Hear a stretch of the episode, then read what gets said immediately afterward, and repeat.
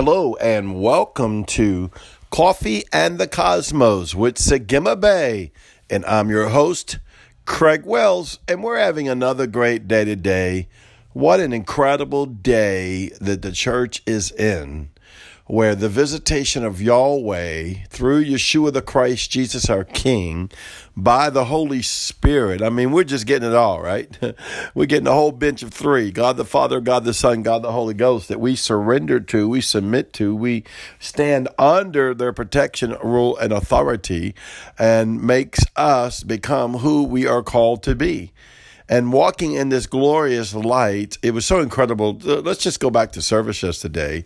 My goodness, the angelic canopy was there. So many angelic activity. You can sense it in your spirit. You can see it in your spirit eye.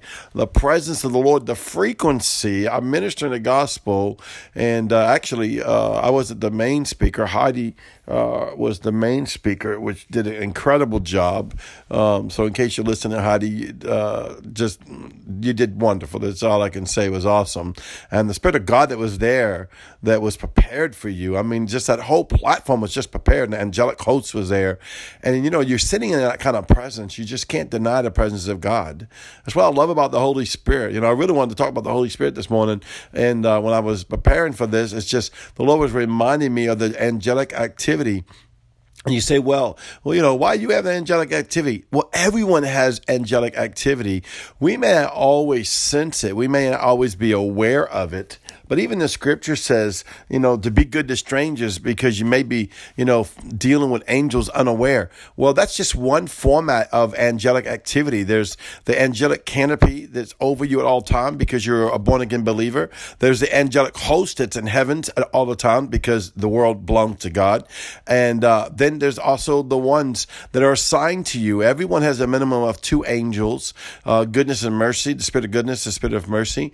Angels show up in different ways but most people have more depending on the scroll of testimony and that which God has for you, which is your plan and purpose. Yahweh has more. And the more you grow in Yahweh, engaging Holy Spirit, I'm going to tell you it's the key. I tell this to people. I've been telling this to people all long, long, long time, even before we got into the up here message and started learning how to go on the other side of the veil by the blood covenant of Jesus. I would tell people, pray in the Holy Ghost. That's right. Speak in tongues. Pray in the Holy Ghost. You should pray in the Holy Ghost daily and uh, a lot. People ask me how much. A lot. Until it becomes first nature. You know, and that becomes so common. Now, the heavenly language is coming out of you. Why? You're speaking the mysteries of God and you're drawing the heavenly canopy. You're drawing the heavenly host to you.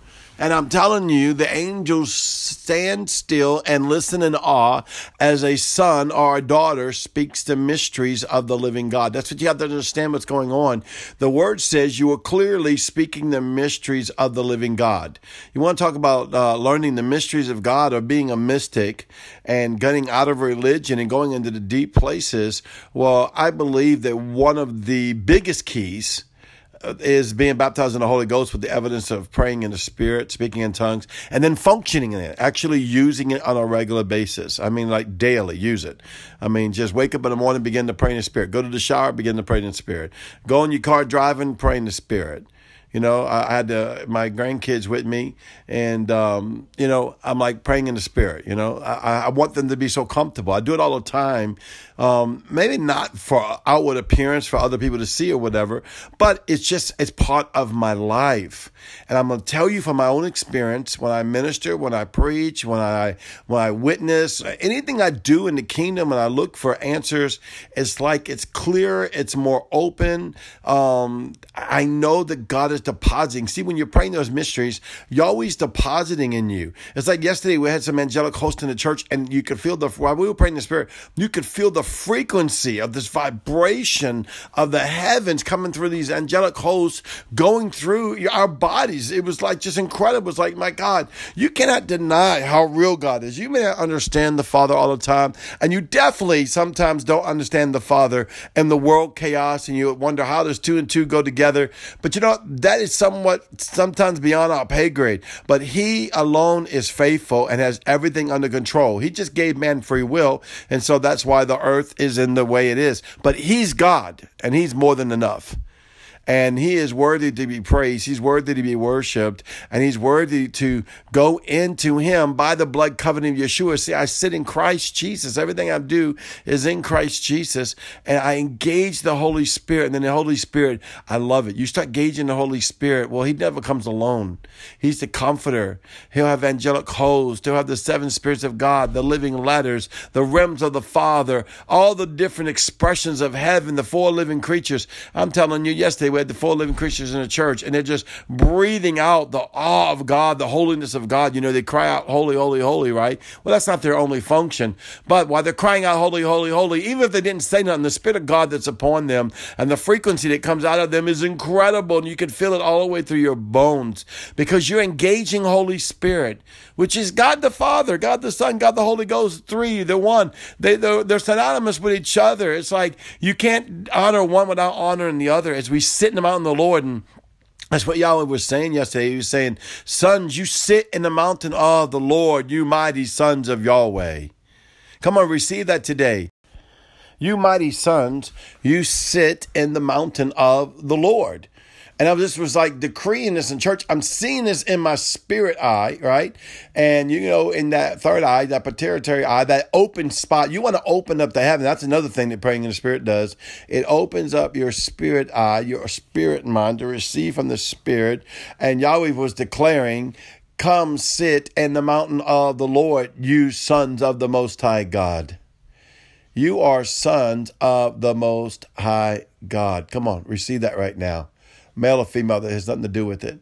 You are sons of the Most High God, and you sit in the mountain of the Lord. Now, you may not always realize you sit in the mountain of the Lord, but your spirit man, your spirit being, sits in heavenly places, and it sits inside of you. This is why the Bible tells you to have an, a heavenly mindset. A heavenly mindset isn't saying, oh, let me walk around with a cross and a Bible and tell people about their sins. I'm not saying that you won't do that. I'm not saying that, uh, though I don't, I don't never do the tell people about their sins part. And that's me. If you feel led to do that, up to you but uh, Yahweh's given me a word for a long, long time. Preach what I'm for, not what I'm against. Uh, you get a lot more with honey with the bear. Oh, brother, are you not just giving out uh, greasy grace because you're not preaching against this or preaching against that? No, there's no such thing as greasy grace. Now, people may take advantage of grace to the fullness, but grace is a constitutional spiritual right that's in the heaven that sits on the throne of God with a declaration of independence of your salvation that was sealed by the blood of the Lamb that is uh, have a blood-like covering sitting on the mercy seat, having this clouded odor basically going up before the nostrils of Yahweh both day and night, saying that you are righteous, you are righteous. Come to me, Father, come to me. That's what it's saying. It opens up the door, and the Father says, I come to you, I come to you. And he, then you're drawn by the Holy Spirit, we're talking about, because no man comes to the Father, but drawn by the Spirit. So, yes, I know that different people take uh, what you would call you know, uh, full advantage of grace because they've not Uh, perfected an area in their life, but their spirit being once they receive Jesus Christ is perfected. And as they turn into that perfection, their soul and their body will begin to line up because the goodness of God draws men to repentance, and your soul and your body can stand in awe at the Spirit of God that's inside your spirit as you seek Him. That's why it's so important also to pray in the Spirit. But I've seen grace. It's so powerful. It covers every sin, every multitude of sin, everything you can think of. It is endless and it is complete. That's why Yeshua on the cross said, It is finished. And I love it. It opened the veil that the baptism of the Holy Spirit could come, even though you do get the Holy Spirit when you get saved, but the baptism of the Holy Spirit with fire and endowment of power and endowment of the keys to open up the revelation in your body and in your soul. See, that's the key. The baptism of the Holy Spirit is is is for your body and soul. Mm, I think more so for your spirit, because when you get saved, you get born again. You ask Jesus Christ to come in your heart. God the Father, God the Son, and God the Holy Ghost come sits inside of you. So you already have the Spirit of God, you already have Holy Spirit in you. But when you get baptized, it says, You shall be endued with power from on high. That comes in and touches your soul and dwells in your soul as well as your spirit and in your body and gives you strength to walk in the uprightness of Yahweh, the Most High God. Hallelujah. Because you, mighty sons of God, come and sit in the mountain of the Lord.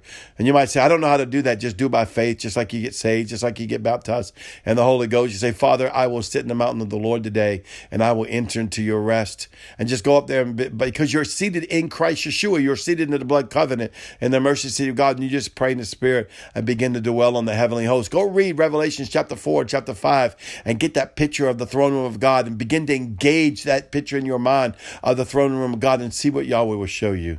Well, once again, this is Sagima Bay. I love you. You are so beautiful. I'll see you tomorrow. Shalom.